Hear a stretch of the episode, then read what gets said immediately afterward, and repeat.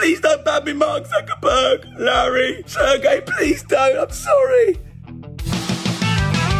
Hi, it's Rob Moore here. Major moral dilemma. Paradox of freedom of speech. What do you think? So, YouTube have just banned Sky News Australia for one week uploading any content which is essentially restricting their media access because of COVID information or misinformation. Uh, and this brings up many moral and media dilemmas, which I think I should use my platform to talk about. Now, I'm not a political guy, but look, let's be honest. We should all have freedom of speech. What's going to happen to the world when it is dictated to you what you can and can't say? Um, let me know what you think, by the way. Um, the problem, though, uh, exists that I just want to say, in case I end up going up off on a rant, I'm really grateful to have YouTube. I'm really grateful to have Facebook and all these social media platforms. You know, they allow us to connect with each other, to share our views to reach and create um, impact, and they don't charge us up front. So it would be a bit one sided of me to bitch and moan about them. the irony would be if I was doing it on a Facebook Live. So I think social media is fantastic. Um, and all the people we know and all your community and followers and fans and customers and clients and friends and family that you can stay in touch with. But yeah. My video cut short. Has Rob been censored? No, my internet was dodgy. Turn the Wi Fi off. However, YouTube have just banned Sky News. This is massive. Sky News are massive. Now, this is Sky News Australia, been banned by YouTube for apparent misinformation of COVID. Well, but who is the omni, who's the omni knowledge of COVID? Because basically YouTube is saying, well, uh, we are the omni knowledge of COVID because you, you're misrepresenting information, therefore we ban you. So you could argue, therefore, that there is no freedom of speech for Sky News through YouTube. So now YouTube become the demigod of um, information or misinformation or so, uh, censorship of information. Now, um, Twitter banned and deplatformed Trump. Facebook banned and deplatformed Trump. And a lot of people are like, yeah, great, fuck you, Donald Trump, finally got your comeuppance. I didn't see it the same way. Donald Trump has a voice and opinion, just like you or I have a voice or opinion. Some of us are left, some of us are right, you know, some of us are political, some of us are not. We can all make mistakes, we can all say stuff that's maybe not well researched. What gives Twitter or Facebook the right to deplatform Donald Trump? But then what, but some people would say, what gives Donald Trump the right to use the platform to, I don't know, incite maybe even violence or whatever? So this is a really big moral dilemma for me. Um, and I don't, I'd love to know your thoughts. By the way, hit the share button as well.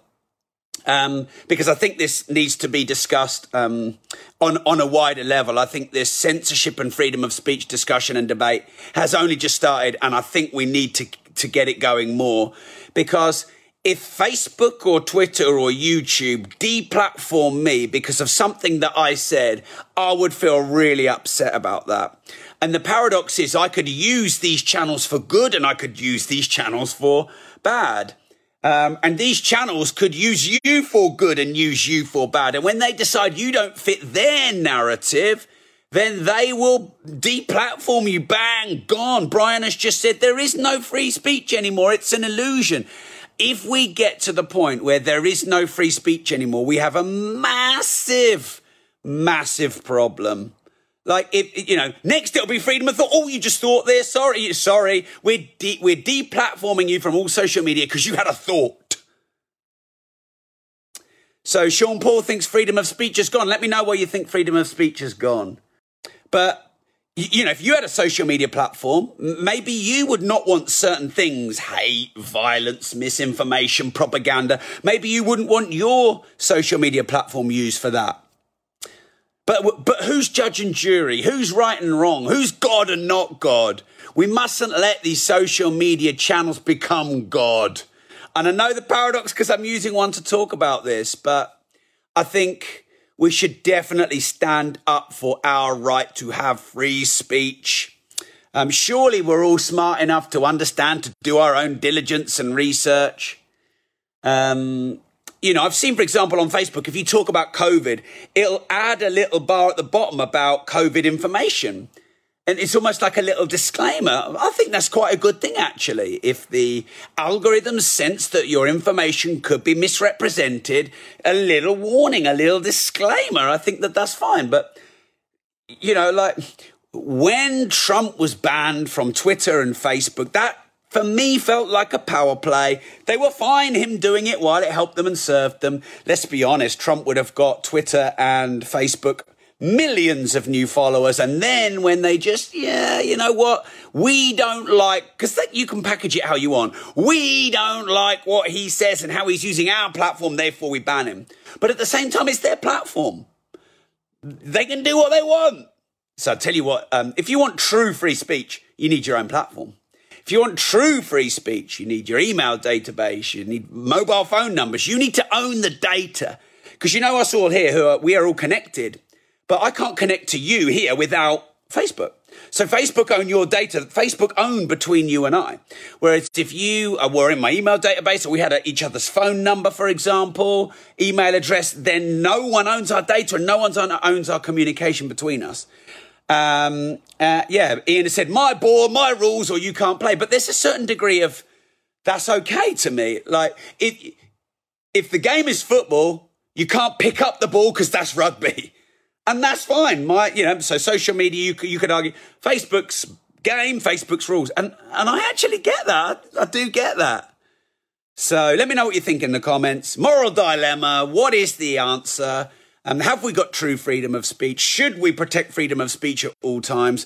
Should there be governing bodies that protect our freedom of speech, even on big social media channels? Because let's be honest, YouTube and Facebook have got a monopoly. YouTube own Google. Or is it Google own? No, Google own YouTube. Facebook own WhatsApp and Instagram and Facebook. So basically, Google and um, Facebook have got a massive monopoly on, on media and information and communication and data. And look, I use all those channels and I like them. So please don't ban me, Mark Zuckerberg, Larry, um, Sergey. Please don't. I'm sorry. But that's for fricking giving up too much control. The share button. Let's have a discussion about this. I'll be in there on the comments. I just wanted to let you know the breaking news. Um, that it's a big news actually. That um, Sky News in Australia have been banned from YouTube for a week, and Donald Trump got deplatformed. My warning to you is if you want true freedom of speech, you need your own platform. You need to connect to your own followers and fans. Otherwise, you are one strike away from not being able to reach people. And as a business owner or as a, an influencer or a content creator or just someone who wants to connect with people, that's potentially worrying. Thanks for tuning in. Thanks for staying with me for a part two. Wi Fi was dodgy. Hit the share button and let's have a discussion. I'll see you in the comments. Just a quick one because I have something very exciting to share with you here. So, if you're an entrepreneur in the UK and you want to hear some powerful lessons from founders of companies like Deliveroo, Joe Malone, and Monzo, then I really recommend that you check out my good friends at the Secret Leaders podcast. So each week they have a raw conversation with founders and business leaders who've changed an industry, for example, fertility, esports, crypto, etc., so that you can build a better business learning from these industries. So if you want to learn how to bootstrap, create a magnetic brand, get your first customer, even maybe fire one of your family members, and that has happened before um, on the Secret Leaders show, search in the podcast app for Secret Leaders. I'm a big fan in supporting other great podcasts like The Disruptive Entrepreneur. I listen to The Secret Leaders. I love it. Go check them out.